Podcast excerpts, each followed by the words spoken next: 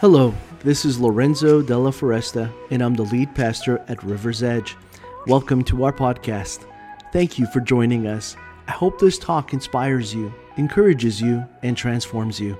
Today is the continuation of a spiritual conversation that has been taking place between you and Jesus. I'm certain that you'll be blessed by His Word, and I believe that God has great things in store for you because you already belong. Enjoy the message.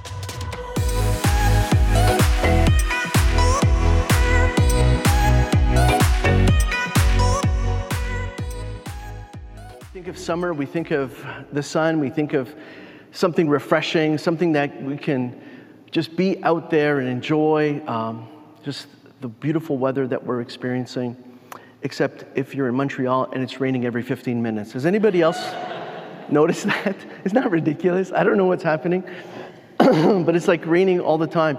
And I, I, just wanted to title this message appropriately because of the topic that we're in. And we're talking about God getting us there, wherever that is for us individually.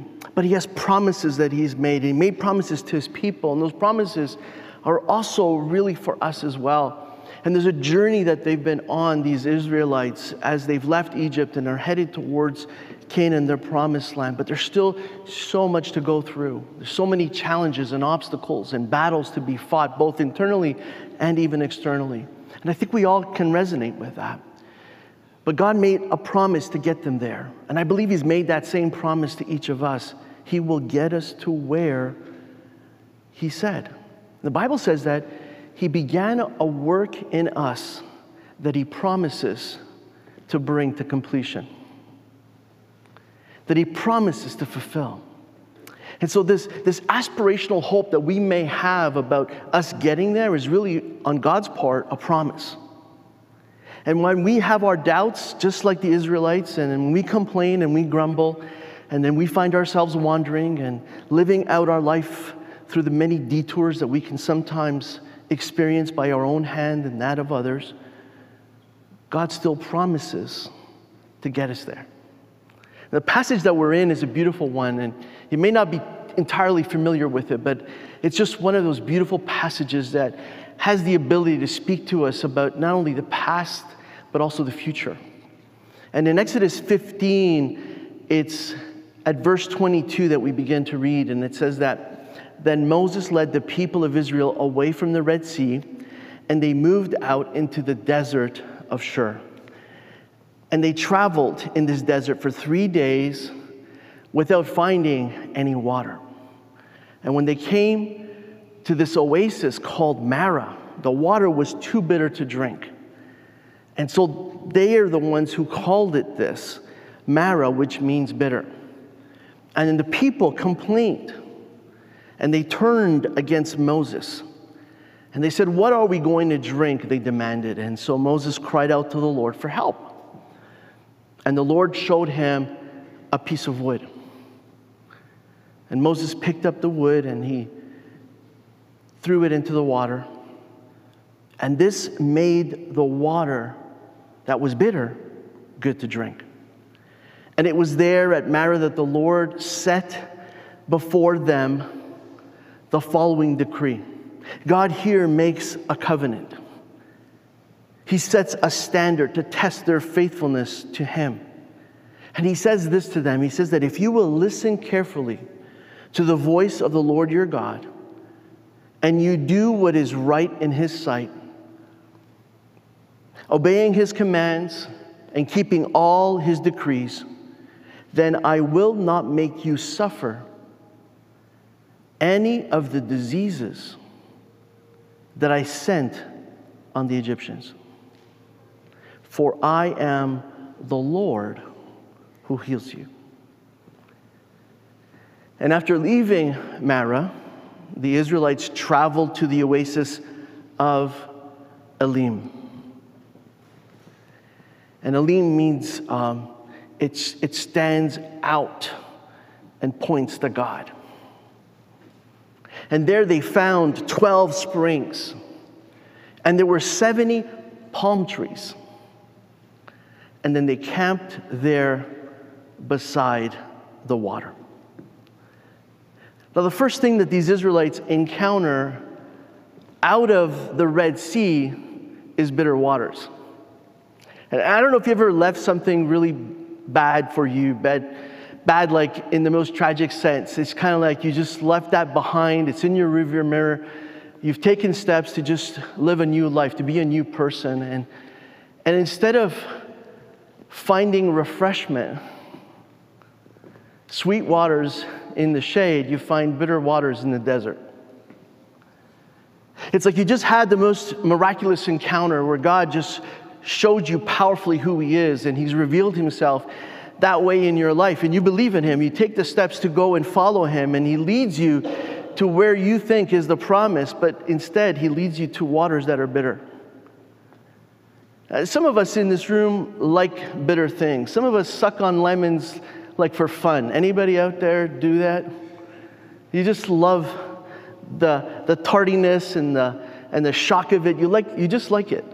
Uh, but when we talk about something that is, that is bitter, it means that it has really no redeemable trace left in it. It means that even if you have a high tolerance and low standards, that even for you, this water would be undrinkable. And, and, so it, it gets its name, bitter waters, because no one can drink from it. Even people who say, like, I, I can pretty much drink anything, even they rejected this water.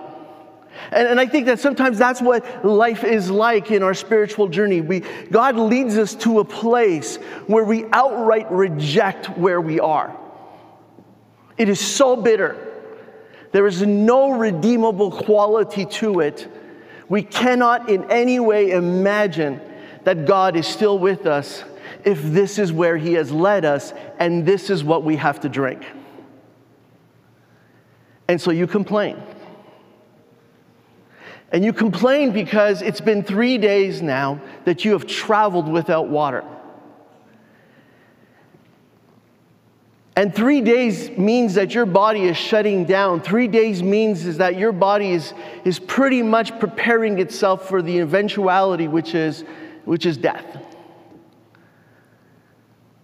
And so when you're dying and you're trusting God who just delivered you from the worst possible life that you've ever lived for generations now, and the place He leads you to is bitter waters, you can understand why you'd be a little upset with God in this moment. Ever been there? Are you there now? You're having a hard time with him? You see, in this story, though, after God tells Moses to do something very unusual, um, we already know he has a staff. And he could have taken that staff and he could have touched the waters with it and, and made it good. In the same way that he could have parted the waters, he could have made the waters sweet. But there was something different about this moment, in a moment in which God says, Take this random piece of wood, take that, and put that in the water instead. And it just goes to show you that anytime and every time you think you know how God is going to work, He's ready to surprise you again. That the way that you think he did it is the way that you think he's going to do it again. That's not how God works. And the very thing that you would disregard as being useless, along with the water that you're in front of, God says, not only can this water be useful, but when I ask you to do something and you do it, and you act in obedience to that which is unusual, and seemingly ridiculous, I can make bitter waters sweet again with that which is just around you. And the difference is you obeying me when I tell you that this can be used to turn those bitter waters sweet. And so it makes me think God, what is around me every day that I'm just disregarding? What is it that is right in front of me that can save my life, but I have already determined that it's bitter and it has no use to me? That I have to leave this area for another area instead of realizing that what's in front of me is something that you can still redeem. Something that you can turn from bitter to sweet. And you can use the most unusual thing to do it. I, I think that when people think of the wood that takes away the bitter, it makes me think of the cross on which Jesus was hung.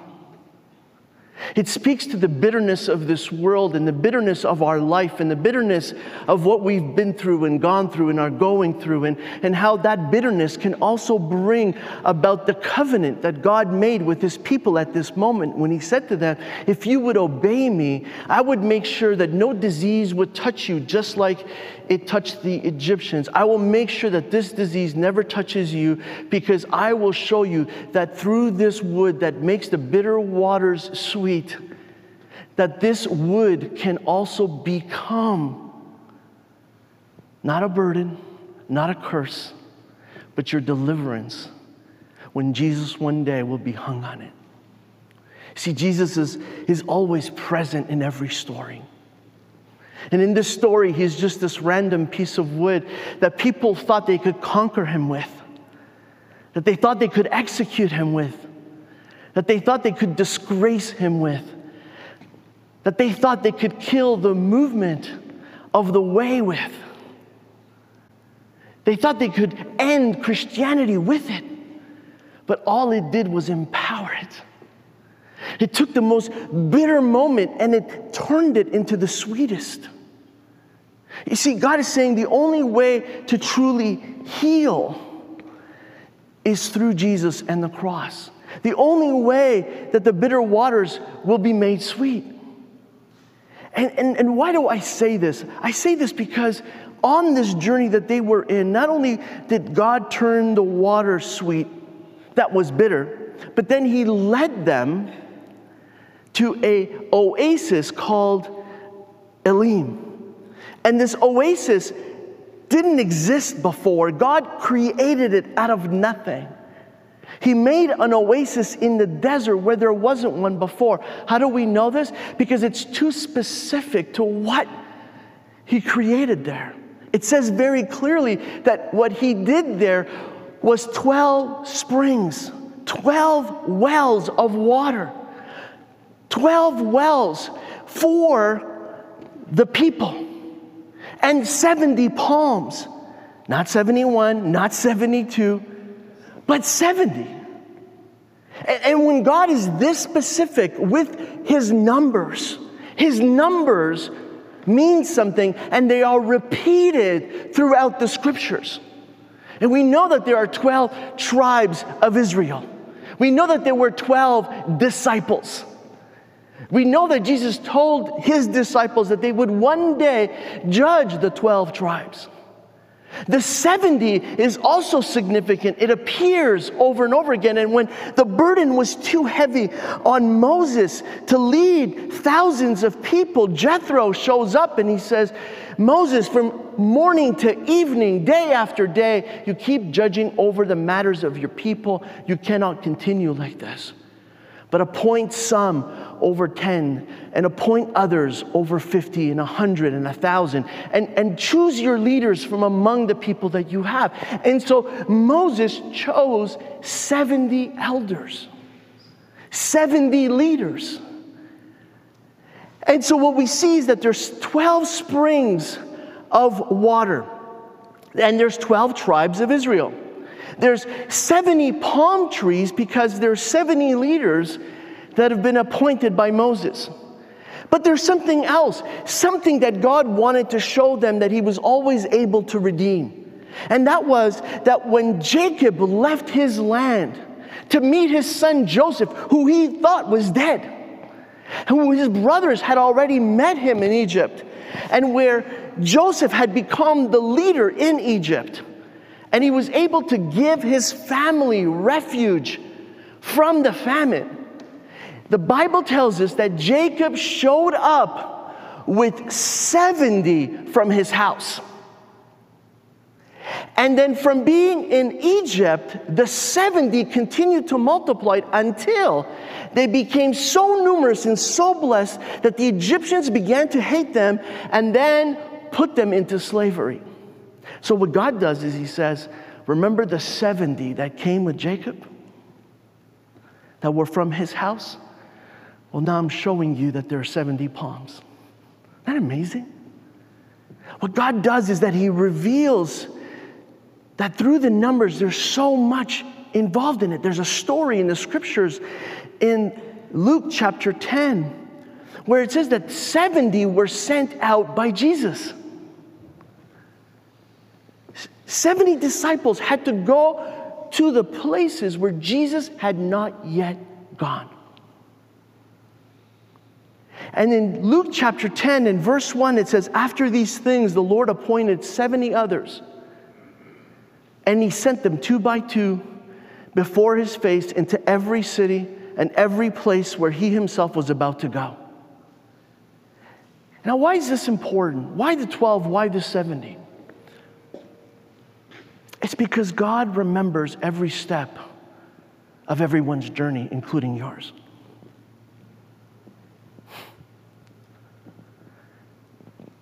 Every step is remembered. There are things about my journey that I, that I forgot. There are things about my journey that I remember wrongly. Did you ever have a conversation with someone who was with you and you've got the facts a little mixed up? And you're like, no, that's not how I remember it.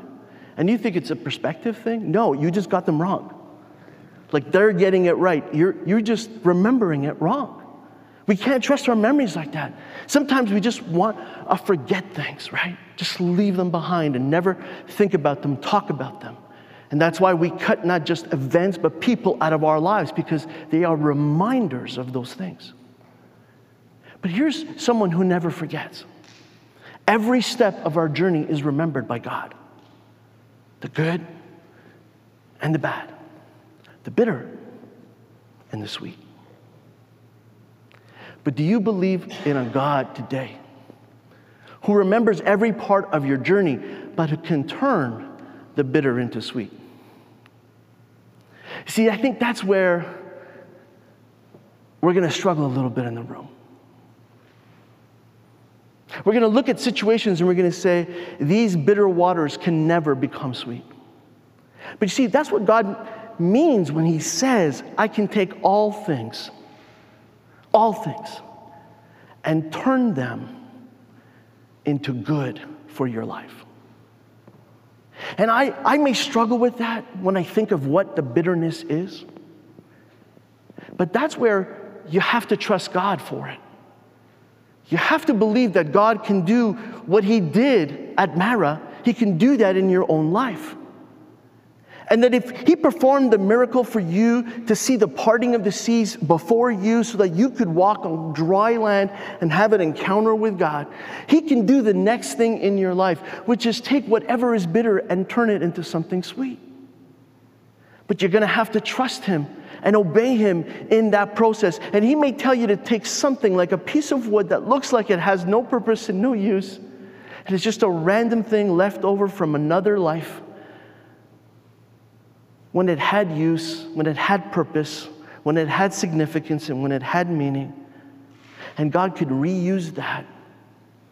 And as you turn towards those bitter waters and you, you obey God and He tells you, take it and just throw it into the bitter waters, and you do it, then you can experience the miracle of the bitter waters being turned sweet in your life. I want you to have that.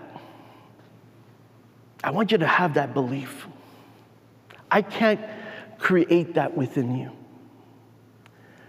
But I believe that the Holy Spirit can. And I believe that He's doing that right now by telling us this story. And scriptures remind us of how beautiful this is because in Psalms 30, verse 5, it says, For His anger, look at this, it lasts only a moment, but His favor will always last a lifetime. Weeping may last through the night, but he says joy comes with the morning. He's telling you that no matter what was bitter, He can make it sweet. The bitter waters can become sweet water. Not having any shade can turn into 70 palms.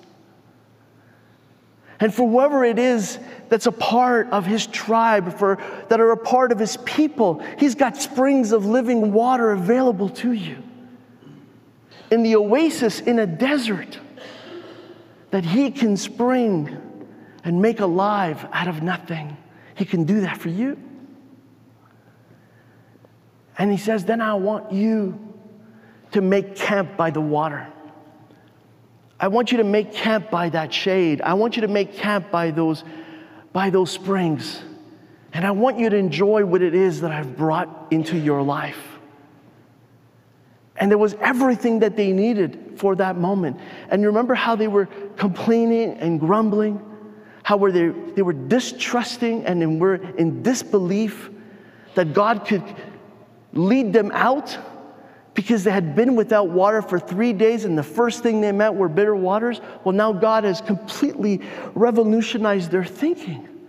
Their thinking is no longer the same. He showed them, I can take bitter waters, make them sweet, but more than that, I can give you springs of living water.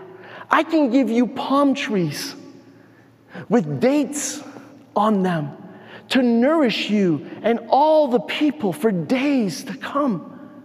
And he's showing them that not only is the water sweet, but the palms provide them with that which is sweet as well. You see, God is, is in our life to show us that when, when life has made us bitter, when the, the circumstances of our life has, have shown us and revealed that it's only bitterness, He can take that, turn it around, and say, I can make this sweet for you. Will you trust in Jesus who was put on the cross? Will you go to him and say, Lord, will you be that wood that goes and makes all that is bittersweet? Will you turn my attention to you and to what it means to put my faith and trust in you and to know that you are that living water and that you are the shade that I need in the scorching sun, that you are the oasis in the desert, the place of rest so that I can be prepared for the next season of my life? I want you to name the bitter water in your life right now. I want you to name the bitter water that is in your past. I want you to name the bitter water that is in your present. And now I want you to declare over that water, in Jesus' name, you will be made sweet. I will be able to drink from this bitter water. I will be able to celebrate your name. Because this is the day in which I can rejoice. It's no longer a time of tears and weeping. It's no longer a time of anger. It's no longer a season of disbelief. It's no longer about that. I want to believe in your favor that lasts a lifetime. I am no longer going to weep over these bitter waters. I am going to believe in the joy that comes in the morning. I am not going to allow this moment to keep robbing me of the oasis that is ahead. You see, if, if you get stuck at Marah, you don't get to experience Elim. And many of us never got to experience Elim. We never got to experience the 12 springs of living water. We never got to experience the palm trees, the 70 palms. We never got to experience that because we just got stuck at the bitter waters of Marah. Do you see how that can hold you back? God is saying, don't let anything have power and authority like that over you. Don't let anything have that kind of mastery over your past. Maybe your bitter waters were in your household. Maybe they were in a relationship. Maybe they were through a friendship. Maybe they were through the most unexpected of ways. Maybe they came in the form of tragedy, in some form of trauma, but I want you to understand that whatever the bitter waters are, don't get stuck there. When God can turn them sweet so that you can keep going to your oasis. Don't you want the oasis in your life? Aren't you, aren't you done with the bitter? Done with being stuck with the past and the present that keeps telling you that this isn't going to work, that you're not going to make it, that you're not under God's favor, that you're not blessed by Him, that nothing good was going to come after this. Stop believing that when God has made promises to the contrary and He's ready to fulfill them in your life. You ready to pray with me with that? And receive that in your life? Thank you for joining us on the River's Edge podcast. I encourage you to take the message you have just received and allow it to go deeply into your soul. Let Jesus do the work that only He can do. A heartfelt thank you to all those that generously give to River's Edge and make this podcast possible. You too can be a part of spreading this message and creating life change all over the world by going to riversedge.life/give. You can also subscribe, rate, and share this podcast. Thanks again for listening, and God bless you immensely.